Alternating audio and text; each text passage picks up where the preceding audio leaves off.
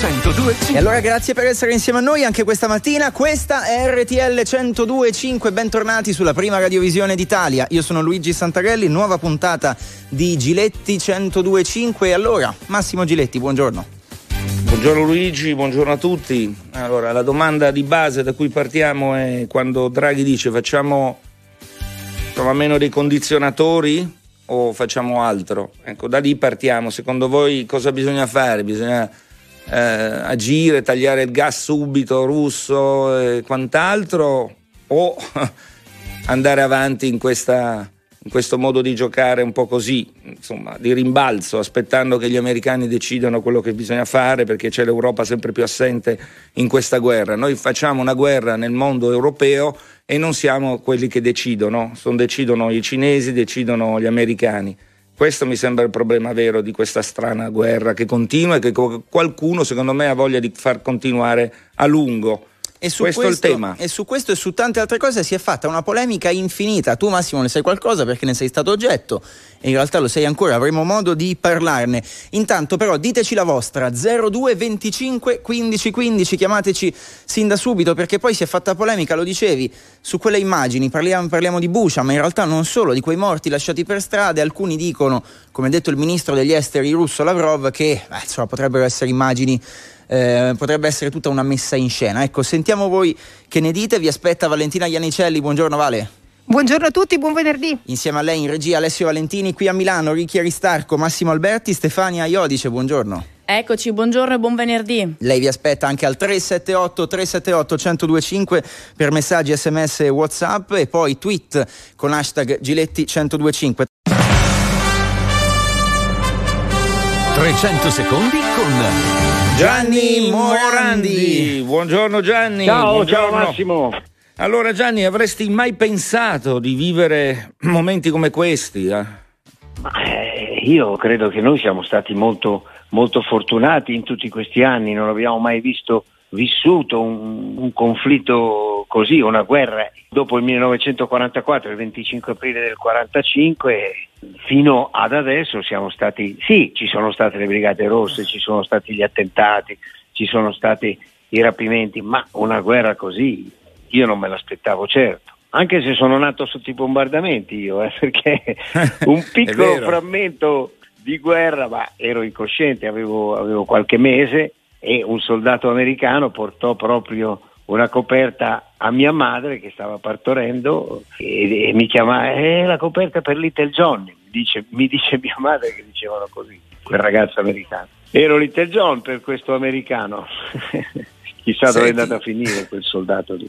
Senti io andando in Ucraina ho visto molti ragazzi giovani morti estratti dalle macerie ragazzi che muoiono a 20 anni eh, tu quei ragazzi li hai cantati in, quella famosa canzone sul Vietnam.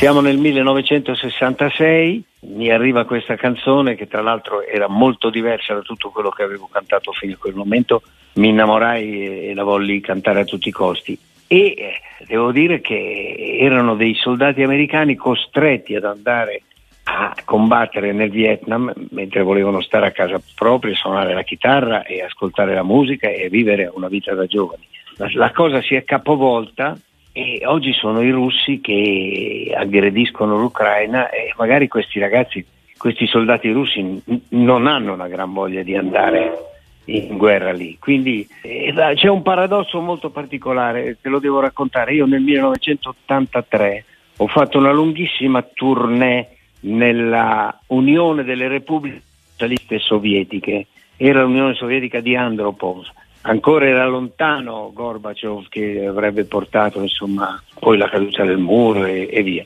E eh, fui premiato dal governo russo con una cerimonia ufficiale come un amante della pace, un portatore di pace. E pensa come si sono rivoltate le cose. Oggi sono i russi che aggrediscono. Senti, forse non tutti sanno che quella canzone fu censurata, no? Eh, quella canzone raccontava una, qualcosa che forse non doveva essere raccontato. È la stessa cosa di oggi, cioè la censura anche qui è un tema di oggi. Sì, perché io con quella canzone eh, offendevo, diciamo così, un governo alleato che era insomma gli Stati Uniti d'America e dopo la guerra sono diventati chiaramente alleati dell'Italia e molte cose nostre italiane dipendevano da loro. Quindi fu censurata, non fu mai trasmessa alla radio e, e successe che Lelio Luttazzi presentava un programma che si chiamava Hit Parade dove c'era la canzone più venduta o più ascoltata, più venduta perché allora si vendevano i 45 giri. E a noi risultava che fosse la più venduta ma siccome la trasmissione non poteva trasmettere, c'era un ragazzo eh, che appunto parlava di un soldato americano morto, misero il retro del il lato B e allora il disco più venduto risultò essere una canzone che era dietro, che poi è diventata famosa, un po' famosa anche quella, che era Accendilo tu, questo sole che è spento, si chiamava Se perdo anche te. Quindi non fu mai trasmessa alla radio. Quindi ha stesso un filo conduttore in modo ovviamente diverso rispetto a oggi, però un filo conduttore c'è sempre. Questa è la prima guerra social, tra l'altro. Eh, tu sei uno dei numeri uno dei social italiani. Il fatto che emerge è la difficoltà di credere alle immagini oggi. Si incontesta qualsiasi cosa. Quella ragazzina bruciata dal napalm fotografata durante quella guerra, nessuno mise in dubbio quell'immagine. Oggi qualsiasi cosa viene messa in dubbio, anche Bucia, la strage di Bucia e le stragi che vivremo, perché ne vivremo sicuramente altre, magari più importanti di Bucia, vengono messe in dubbio, in discussione da una propaganda molto forte.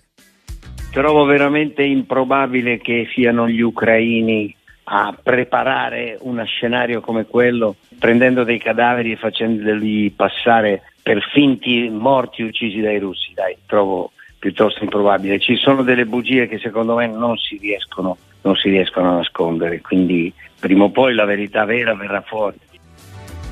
Ecco, ma eh, quando eh, ti ho visto cantare Piazza Maggiore a Bologna, aprire quel bel concerto, tantissime persone a ascoltarti e ascoltare gli altri artisti, tu in mano da un lato avevi la chitarra, dall'altro un cartello, no? E, la, la, le armi, tu sei per le armi, per inviare armi, da che parte stai? Io sto dalla parte dei più deboli, degli ucraini, che mi sembrano i più deboli e sono i più deboli e quindi se hanno bisogno di vivere di aiuti da parte nostra e anche io sono da, io sono da quella parte lì. Ci sono molte polemiche sugli inviati di guerra, eh, però avere gli occhi per vedere davvero al di là di, es- di parteggiare, no? essere neutrali per raccontare la verità, quanto è importante essere lì a raccontare? Io li apprezzo molto, anche considerando che vanno a rischiare, eh, perché alcuni ci hanno lasciato la pelle e quindi benvengano queste persone insomma, che, coraggiose che ci raccontano la verità vista da loro, con i propri occhi e sicuramente non hanno voglia di travisarla quando vengono a raccontarla. Ecco. Eh, Gianni, una domanda. Eh, noi quando insomma, abbiamo visto le prime immagini che venivano dall'Ucraina, insomma, noi pensavamo, pensavamo, di sapere da che parte stare o comunque quale fosse la parte giusta. E poi però anche da noi, non solo in Russia, anche in Italia abbiamo visto e sentito di persone che dicono io condanno la guerra, ma io chiaramente condanno Putin, ma anche l'Occidente ha le sue colpe, ma...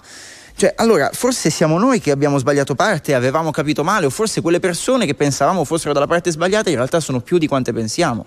Ma io vedo che sta, stava succedendo così anche con la pandemia. La gente non voleva vaccinarsi, diceva che era sbagliato, erano, erano i famosi Novax che non hanno accettato eh, non hanno accettato di, di, non hanno mai voluto vaccinarsi e addirittura qualcuno parlava di complotti, qualcuno, eh, sai, siamo fatti così, c'è sempre qualcuno che lo pensa in un altro modo. Ma eh, io alle immagini che vedo, credo proprio che, che cioè io sto dalla parte di, di, degli offesi e, e ritengo che gli offesi siano gli ucraini. Questa è una guerra, Gianni, molto vicina, si può prendere la macchina, eh, massimo in 24 ore sei là. Eh, quando finirà secondo te? Non lo so, so, io tra l'altro ho ospitato per una quindicina di giorni una, una signora ucraina che era venuta in Italia e avevo dato una, la disponibilità io se voleva venire ad abitare qui. Era una signora di 69 anni e non riuscivamo a, a comunicare molto bene con lei perché non parlava niente, solo ucraino e russo naturalmente. Io qualche parola di russo la conosco, però stare sempre lì col traduttore, col telefonino, spiegare hai fame, cosa certo. vuoi fare e lei niente, eh, due o tre sorrisi due o tre abbracci, poi si chiudeva nella, nella sua camera e piangeva e, e, e, cercava di parlare al telefono con alcuni familiari che erano rimasti là. E poi una mattina si è svegliata e ho detto io adesso me ne vado, me la, se l'è fatta dire da, da, una sua amica, me l'ha fatta dire al telefono, vuole andare via, vuole tornare là. A casa mia ci sono le bombe, eh, ma io voglio stare sotto le bombe, ma voglio stare a casa mia. E quindi ha preso un pulmino che ci ha messo, non so, un giorno per arrivare là e poi ho, ho saputo che è arrivata e ci ha ringraziato tanto, ma non ce la faceva restare qua. Io credo che insomma non, non, si possa andare avanti tanto con questa guerra, prima o poi finirà. Poi anche, anche Putin, eh, non lo so, avrà pure anche lui, forse non vuol far vedere di essere sconfitto, forse eh, non lo so, mi, mi, sembra che si stia comportando in maniera folle, non lo so, sicuro che, che si fermerà questa guerra. Grazie Gianni per essere stato con noi RTL, un abbraccio fortissimo. Ti saluto Massimo, ciao. Ciao, grazie, grazie a Gianni Morandi per essere stato con noi. E, mm, Luigi diceva una cosa interessante eh, a proposito di quella donna che Gianni ha ospitato.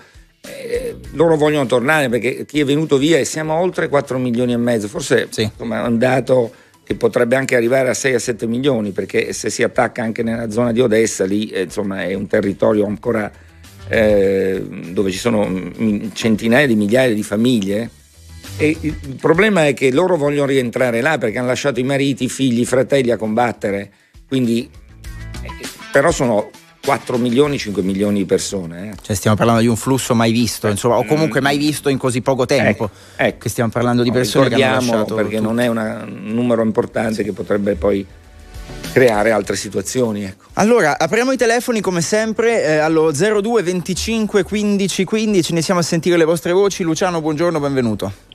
Buongiorno RTL 102.5 è anche mia, buongiorno. Grazie buongiorno Luciano, dici la tua, vai. Buongiorno. Allora, guardate, io vabbè sono sicuramente contrario alla guerra, sono contrario alla guerra, sicuramente. Eh, sono contrario a inviare le armi, sono favorevole ad aiutare, quindi accettare i profughi, dare una mano. Sono anche contrario a non prendere più, più niente dalla Russia, perché comunque secondo me la verità la sanno solo loro, secondo il mio parere. Ecco. Quindi magari molte cose vengono gonfiate e nascoste. Ma detto, per esempio, sì, sì, no, quando è chiaro eh, che la propaganda allora, la... è figlia di. è la storia, no? Qualsiasi guerra fa la propaganda. Sentivo ieri sera Zelensky che diceva attenzione che adesso i russi andranno a fare incetta di cadaveri per portarli in certe aree e fargli creare dei set, tra virgolette, per rispondere alle stragi di, di Bucia, eccetera. Quindi lo sappiamo questo, però lei dice io non voglio mandare le armi e non voglio chiudere il gas. Certo. E, e quindi, quindi, che facciamo? Quindi li lasciamo eh, lì, cioè ognuno se la sbriga da sé. Mi sembra anche strano sommato. che comunque ci siano personaggi politici che avevano dei rapporti o hanno dei rapporti con Putin e non si siano recati in Russia e cercare di parlare in maniera diplomatica con, con Putin. Mi sembra strano anche quello, ecco, perché mm. comunque per carità lui andrà avanti per la sua strada, magari non ti ascolta, però non ho sentito come notizia qualcuno che l'abbia fatto. Cioè lei dice qualcuno... tutti i tentativi che sono stati fatti prima che scoppiasse tra, da Macron, eh, da Scholz, eh, li hanno fatti telefonicamente, fatti mi pare tutti fa... telefonicamente hanno preso la cioè lei dice oggi bisognerebbe andare a Mosca io su questo sono d'accordo con lei cioè nel, nel, senso che vedo un'Europa assolutamente incapace di reagire seriamente lasciando tutto in mano americani e cinesi. Siccome l'Europa è, la, questa guerra è qui alle porte dell'Europa l'Europa francamente dovrebbe avere, esprimere un nome importante. Non riesce a farlo non, non sappiamo perché non riesca. Dà tutto in mano a Erdogan che credo che sia tutto meno che un, no, un premier democratico e quindi quando fa comodo diciamo che uno è un dittatore, quando non fa comodo lo usiamo per mediare, quindi insomma questa ipocrisia, questa ambiguità europea, su questo la seguo, però lasciare soli gli ucraini mi sembra un errore, perché forse non Mosca... Abbiamo, non lasciare soli, nel Beh, senso, insomma, non se non gli dai le armi... Anche alla Russia qualcuno gliele dà.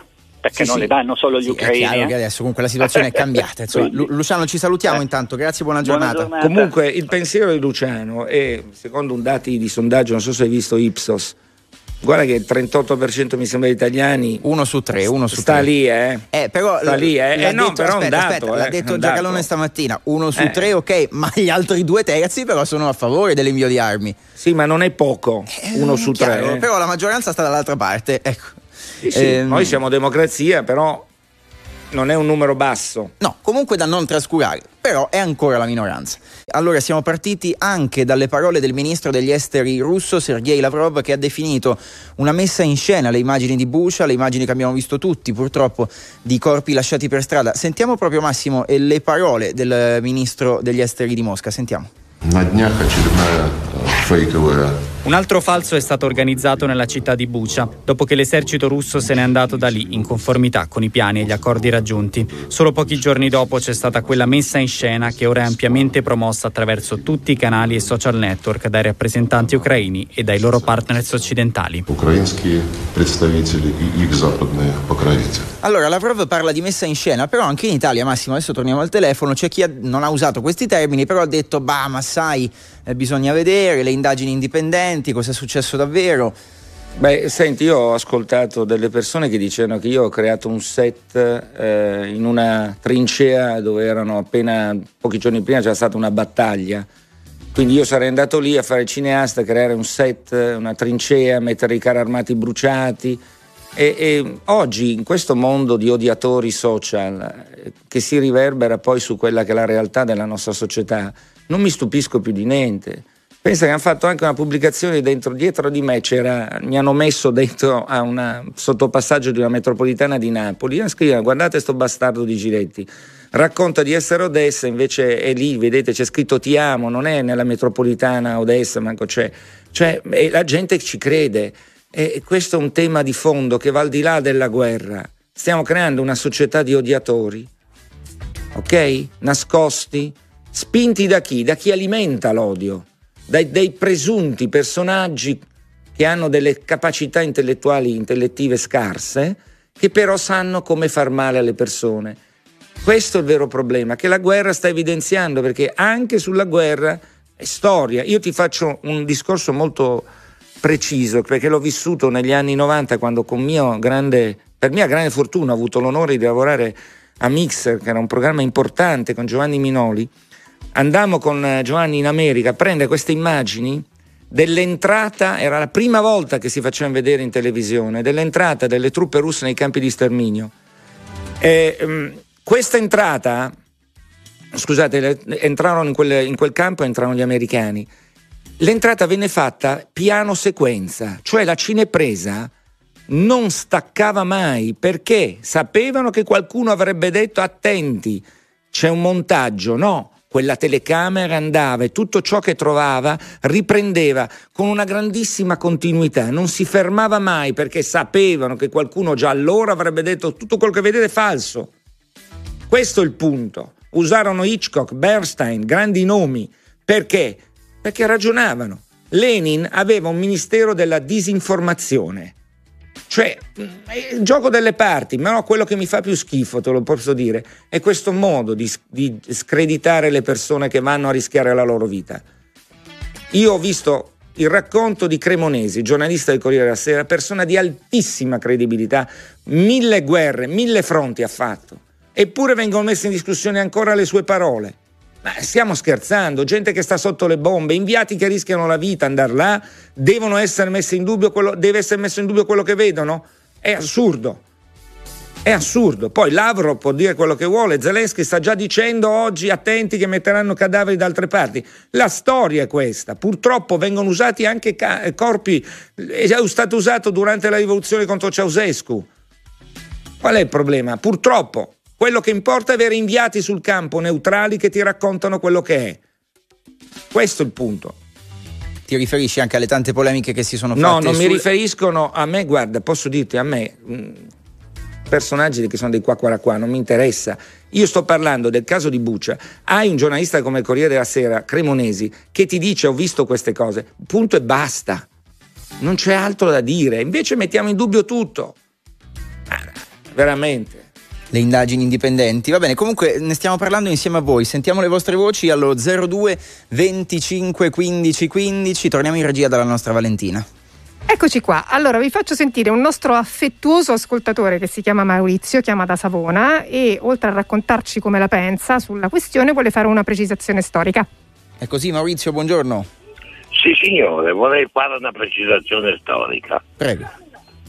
Prima di tutto viva l'Ucraina e le sue gloriose forze armate. Evviva. Secondo, ho sentito Gianni Morandi che eh, commentava la sua canzone, quella dei Viet Cong, eccetera.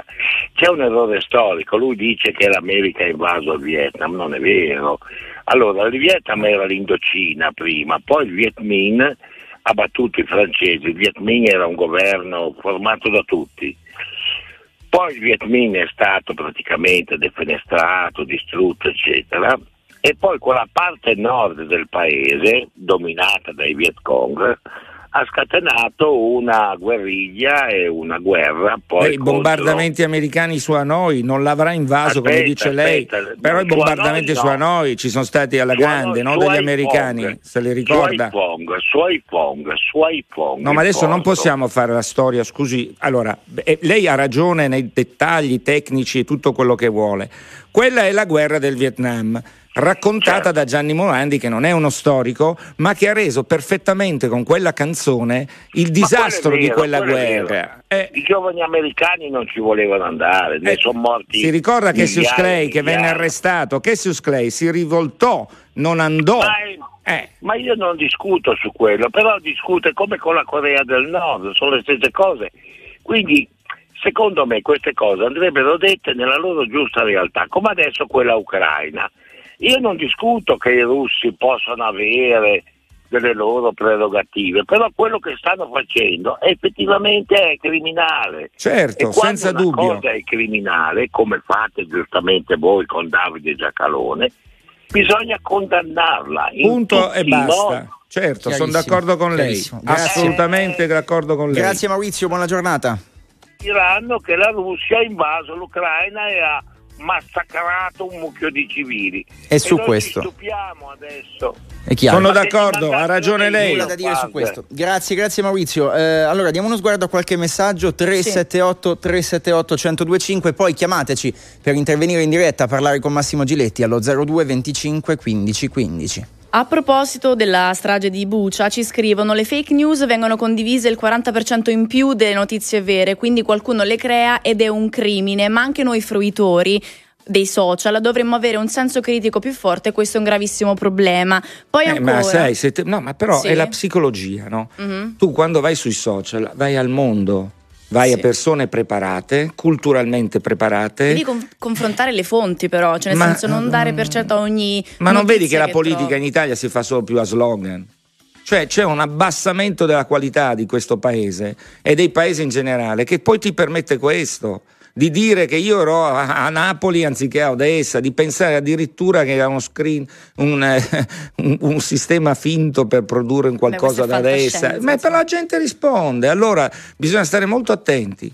Purtroppo la verità è questa, come dicevo prima, molti italiani non vogliono farla questa guerra, molti, perché mm. quando dici il 38% dici tanta parte. Poi c'è gente tipo da San Mango, un piccolo paesino da Calabria, prendono armi e bagagli, vanno laggiù con un pulmino per aiutare le persone. Cioè, cioè, è straordinaria questa cosa. Io dico veramente la democrazia è importante, però non sprechiamola e secondo me una guerra come questa sul livello delle informazioni bisognerebbe prendere dei provvedimenti, pensare al futuro perché non è possibile che chiunque possa andare a dire cose orribili e, ass- e assolute che depistano il pensiero. E poi, sempre a, propos- a proposito della guerra, ci scrivono l'America ha scaricato sull'Europa le penalità delle sanzioni, la Cina ne avrà solo benefici, India, Cina, Sud America beneficeranno della nostra morte commerciale. Questo scrive il nostro ascoltatore Paolo. Sottoscrivo Paolo quello che dice, la verità. Qualcuno qualcuno in questa guerra ci sta guadagnando e lo sappiamo benissimo chi sono.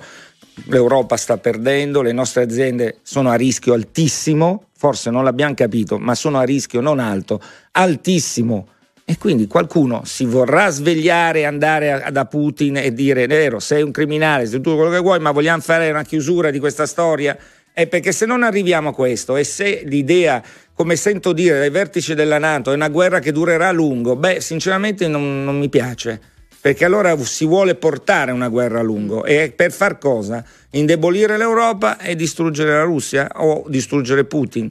Qual è l'obiettivo? Putin o, le, o la Russia? E qui ci, chi ci guadagna è molto semplice. E nel mezzo poi ci siamo, ci siamo noi. Eh, ma non voglio stare nel mezzo perché sono Eh, Europa. eh, so. E allora che cazzarola di Europa siamo? Dove siamo? Ma, que- ma ve ne rendete conto che l'Europa è assente da un tavolo serio? Demanda ad Erdogan, lo ripeto, ma stiamo scherzando. Questo è un ruolo che dovremmo assumerci. Torniamo subito al telefono insieme a voi allo 02 25 15 15 da Napoli. Francesco, benvenuto, buongiorno. Buongiorno. Vai, Buongiorno. Dici la tua. Buongiorno, eh, parlo con il dottor Giletti? Sì, eccoci. Ah, salve. Buongiorno, buongiorno. Francesco eh, dalla provincia di Napoli. Allora, volevo Benvenuto, Francesco, mia- vai. Grazie, grazie. Volevo dire la mia sulla guerra in Ucraina. Ho già anticipato una cosa alla, alla collega che ha risposto al telefono. Allora, eh, per me è sbagliato inviare armi in Ucraina. Ok, le vogliamo inviare, facciamolo pure. Eh, solo che così la guerra durerà anni. Eh, più armi inviamo, più diamo l'illusione agli ucraini di poter resistere di poter vincere la guerra, cosa che io non credo che sarà. Comunque, Ed è, ed è- ed è un'obiezione che ha una. Adesso, al di là Lui- di Luigi, Luigi è un interventista assoluto, eccetera. Io che sono Sì. stato lì per forza di cose, apprezzo Certo. questa voglia di lottare di questo popolo per la Certo, libertà certo. che non ha armi o poche armi. E quindi, Certo. però, la capisco cosa vuol dire lei. Cioè, dice il rischio, però, dall'altra il rischio, parte. il rischio è che veniamo coinvolti in guerra e questo assolutamente non deve accadere perché Per- a poco alla volta gli mandiamo le armi, Zelensky dice non va bene, fate di più, non avete coraggio, ma insomma non ho capito, le armi gliele mandiamo, i soldi gliele mandiamo, accogliamo i profughi, Eh, che dobbiamo fare? Dobbiamo tagliare il gas per non vivere più noi? E no, ecco, questo no, è questo, questo è il punto. Quanto- Eh. lei fa parte, diciamo, di quel 38%, mi sembra, Luigi, no? Di italiani che dice: Ma scusate, è un problema sì. vostro, tutto sommato ve lo dovete risolvere voi, o sbaglio? No, no, assolutamente non dico questo, l'aiuto glielo diamo, le armi gliele mandiamo, però, Però, non se, la possiamo- ve- però Eh, però se continuiamo a mandare le possiamo armi, tagliare- questa guerra va all'infinito, dice lei. Eh, appunto, a parte tutto, ma poi se tagliamo il gas noi non viviamo più, allora non cuciniamo, non ci riscaldiamo, non accendiamo i condizionatori come ha detto Mario Draghi. Eh. Volete la pace o volete i condizionatori? Ah, io la voglio tutte risposta. Io, le lei- voglio, io le voglio tutte e due. Ma in questo Si momento è dif- ecco, ma come si può fare? Se mi dia una soluzione, però, al di Allora, là. la soluzione, la soluzione sarebbe innanzitutto sedersi al tavolo della pace. Eh, ma perché Eh, non si Putin- siede l'Europa, secondo lei? Perché l'Europa non esiste, l'Europa è succube, ha una sudditanza psicologica da parte dell'America. L'America ci impone di fare queste cose e noi le facciamo, perché l'Unione Europea non esiste, non ci sono unità di intenti. Ecco, per esempio il tetto del gas, ha sentito cosa ha detto il No, premier olandese? perfetto, eh, lo so, Ecco, pensi, quello, l'Olanda vale più di tutti. Eh, l'Olanda vale più di noi, perfetto. Ma lei lo sa che purtroppo siamo ancora, un, un tempo eravamo poche, no? l'Unione Europea ha fatto Sì, la CE, sì. si chiamava CE, era fatta da pochissimi ricordo, paesi. me lo ricordo, sì, Oggi non ha neanche senso, ma vale ancora, che se un paese non si allinea, eh, blocca Eh, tutto, siamo blocca ancora a questo. Bravo, io, esatto, io penso questo. Che anche Eh. lei sappia che ci sono dei paesi di cui ho grande rispetto, ma che ovviamente la Slovenia piuttosto che altre nazioni sono più piccole, hanno paragonare guardi, alla Germania, io- io- Francia, io eccetera, che sono i padri fondatori. Bisognerebbe superare questo fatto del paese che blocca tutto. E dell'unico questo è un, paese che blocca è un primo Questo è- passaggio, però non Eh, c'è l'Europa, la- lo penso anch'io come lei. Mm, però la guerra va avanti, capisce? La guerra va avanti, lo so. E andrà Allora, avanti se andrà- non vanno allora, da dobbiamo, Putin. Dobbiamo ringraziare oggi Erdogan che si sta dando da fare, ma le pare mai possibile? Eh no, mm, lo, lo- lo so, ma come si dà da fare? O è un gioco delle parti? Perché anche È a me viene il parti, dubbio, certo. forse Sì, sì, è un gioco siamo tutti parti, perché- marionette, sì, facciamo gli Senta, accordi, facciamo vedere che si fa Erdogan- qualcosa, ma intanto la guerra va avanti, eh, perché Ma lei si ricorda che Erdogan ha comprato i missili da Putin? Gli Sì, S-400? ma si scambiano tutto, chiaro, dai, va bene. Va Francesco, bene. Grazie Francesco, grazie. buona giornata. Eh, sono, sono delle posizioni che tu puoi anche non condividere, Luigi. Hanno detto, però una base di certo, ma analisi certo. seria di quella che ha fatto questo ragazzo da Napoli. Poi si possono non accettare, per carità. Comunque tu citavi il sondaggio di Ipsos, ci sono diversi dati interessanti. La domanda è, eh, secondo lei, eh, rivolta al campione, da che parte Sì. stanno gli italiani? 64% dalla parte dell'Ucraina, 19%, quindi uno su cinque dalla parte della Russia. È tanto, Eh, eh. allora tu dici, eh, sono dati di cui tenere conto, ma con il relativo peso, ok? È certo, assolutamente, però vedi un paese che aggredisce Questo la, la Russia. Cioè, mh, eppure quasi il 20% è. Io sto ponendo un altro problema. Sto ponendo il problema dell'economia. Tra un po' tantissime aziende chiuderanno, alcune stanno già chiudendo per un problema evidente che questa guerra sta portando dei costi energetici pazzeschi. Non conviene più produrre.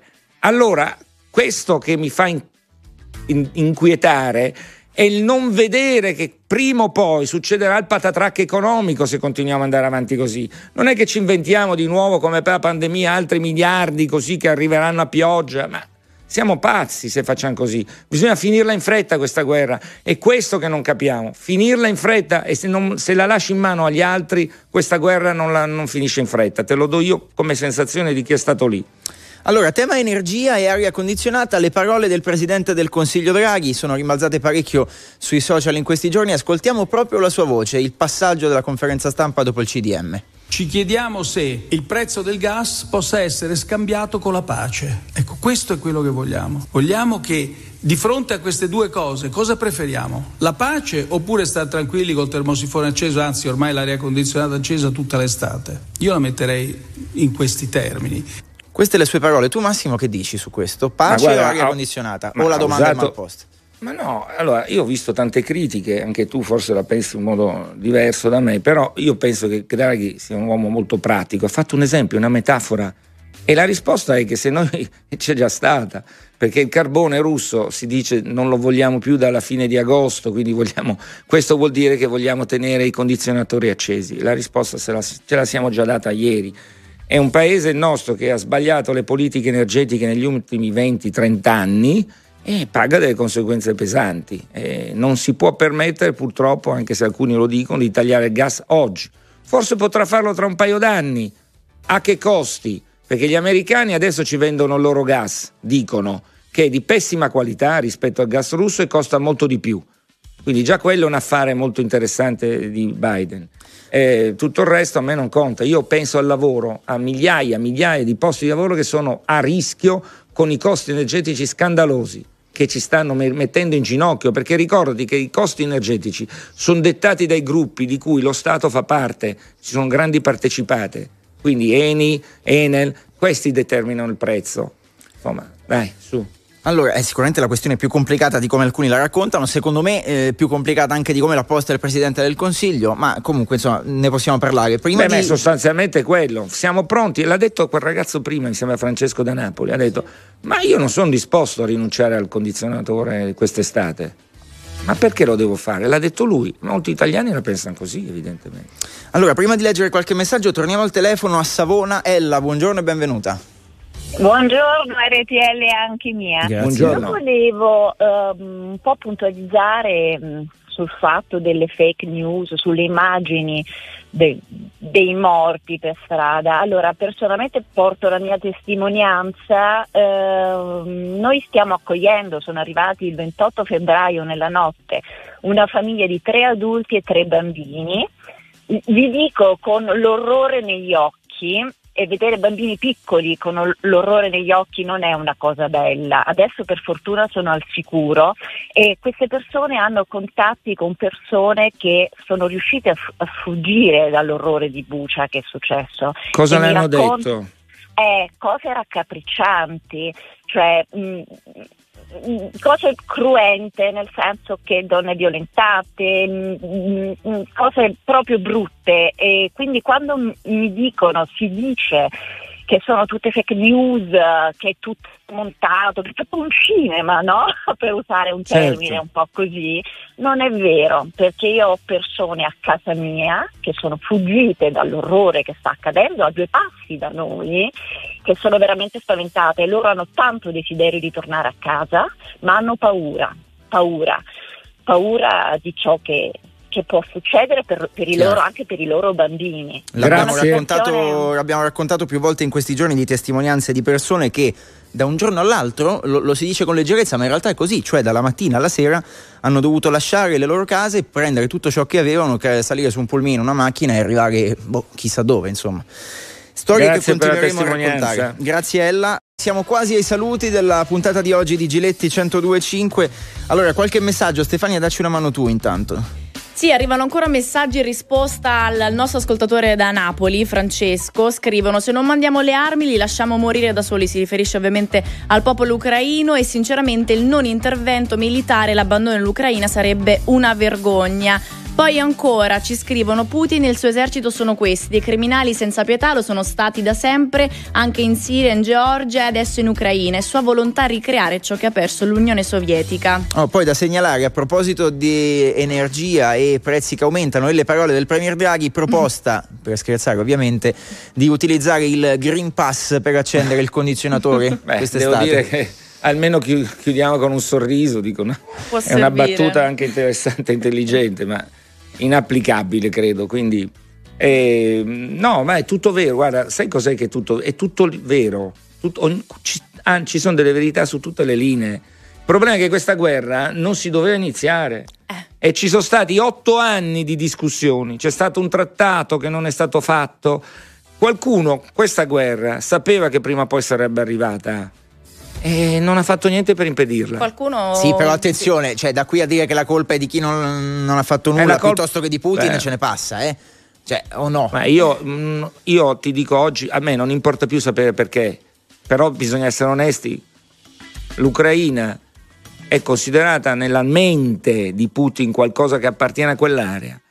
Tu devi conoscere il tuo nemico. Putin è un nostro nemico oggi. Eh, ma non per questo Va... dobbiamo giustificarlo, però. Ma io non giustifico, ma capire serve serve, perché se tu non vuoi neanche più capire, allora la logica qual è? Pigliamo per buono tutto. Io oggi guardo la guerra, bisogna fermarla. Putin è un criminale perché sta facendo cose orribili, però dove era l'Occidente? Pigliava il suo gas e faceva finta di niente quando in Georgia ammazzava tutti. Cosa abbiamo fatto per Aleppo? Aleppo la stessa cosa di Buccia, sì. distrutta, Mariupol distrutta come Aleppo. Stavamo lì, guardavamo perché era lontano. Cioè, mm, la notte di Baghdad sono stati sparati 800 missili dagli americani. La storia ci aveva detto è perché avevano le armi di distruzione di massa.